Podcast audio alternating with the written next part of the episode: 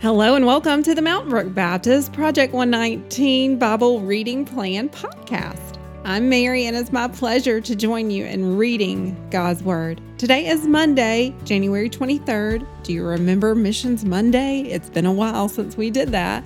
Let's get back in the rhythm of praying alongside our mission partners.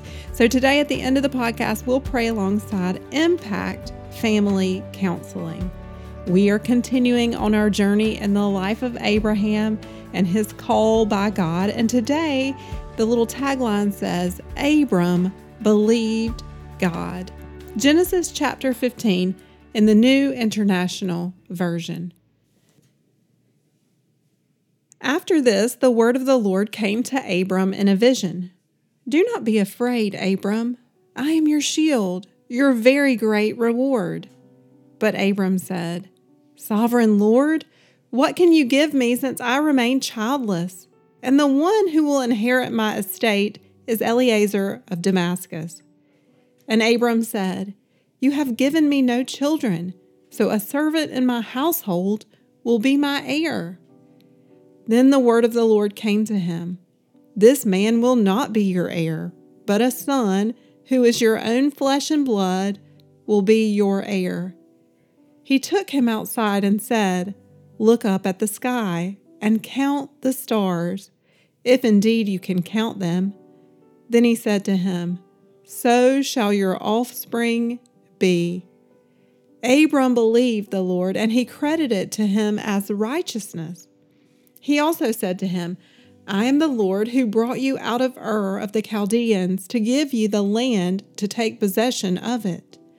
But Abram said, Sovereign Lord, how can I know that I will gain possession of it? So the Lord said to him, Bring me a heifer, a goat, and a ram, each three years old, along with a dove and a young pigeon. Abram brought all these to him, cut them in two, and arranged the halves opposite each other. The birds, however, he did not cut in half. Then birds of prey came down on the carcasses, but Abram drove them away. As the sun was setting, Abram fell into a deep sleep, and a thick and dreadful darkness came over him. Then the Lord said to him, Know for certain that for four hundred years your descendants will be strangers in a country not their own, and that they will be enslaved and mistreated there but I will punish the nation they serve as slaves, and afterward they will come out with great possessions. You, however, will go to your ancestors in peace and be buried at a good old age. In the fourth generation, your descendants will come back here, for the sin of the Amorites has not yet reached its full measure. When the sun had set and darkness had fallen, a smoking firepot with a blazing torch appeared and passed between the pieces.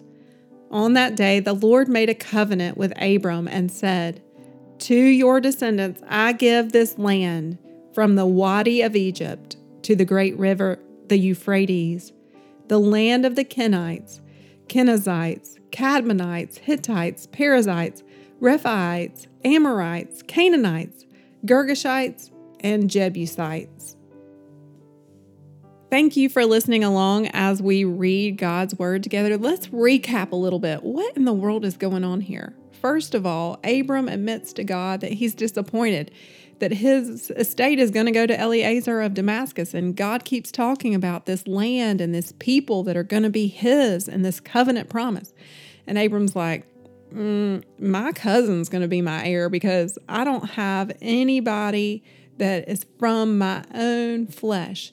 And God says to him, Someone will be your heir. How does he say it in verse um, 4? This man will not be your heir, but a son coming from your own body will be your heir. And in verse 6, I think this is key for us. Abram believed the Lord, and he credited it to him as righteousness. When Amanda and I were talking through this, we were thinking about an article on Bible.org that mentioned that Abram's righteousness was not just in that moment. It wasn't that he just believed that God would bring an heir from his body, but it's this continual faith that he left his home to follow God and that he is continually seeking the Lord and trying to be faithful to him. And so, here in this moment, he has believed that the Lord would give him a son.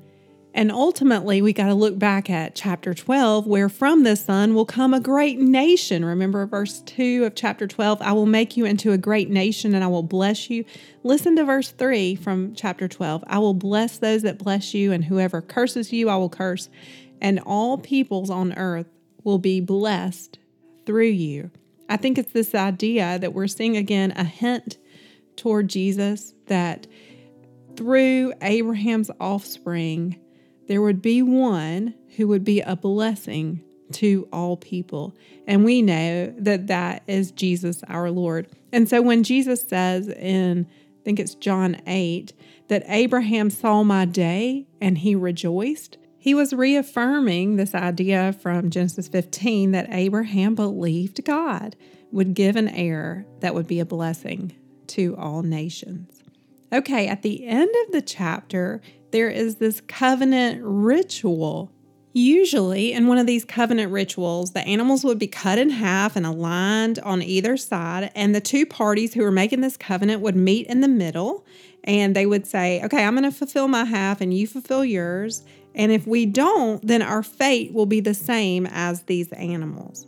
But instead of both meeting in the middle as the sun was setting, it's the Lord who passes through. It says that there was this blazing torch and smoking fire pot, and the Lord is the one who says he will be the fulfillment of this covenant and that the fulfillment will rest entirely on him.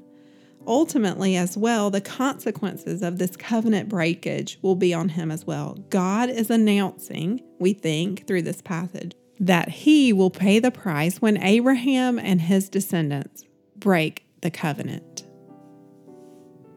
Okay, I almost forgot about Missions Monday, but we've got to pray for our mission partner, Impact Family Counseling. This is a nonprofit, non denominational Christian counseling agency that provides professional counseling service to at risk youth and their families in Birmingham, Alabama. So we want to be praying alongside their ministry as we also contemplate the blessing of the Lord in our lives. Will you pray with me? Father, thank you for the righteousness that we have through Christ Jesus our Lord. Thank you for the patriarch Abraham and your promises to him. We thank you, Lord, that ultimately you fulfill the covenant, that you have sent your Son to pay the price, to pay the penalty for our sins. We pray for our mission partner today, Impact Family Counseling. We pray for each of the counselors that they would have a deep and abiding faith in you, which overflows into their counseling with the at risk youth in our city.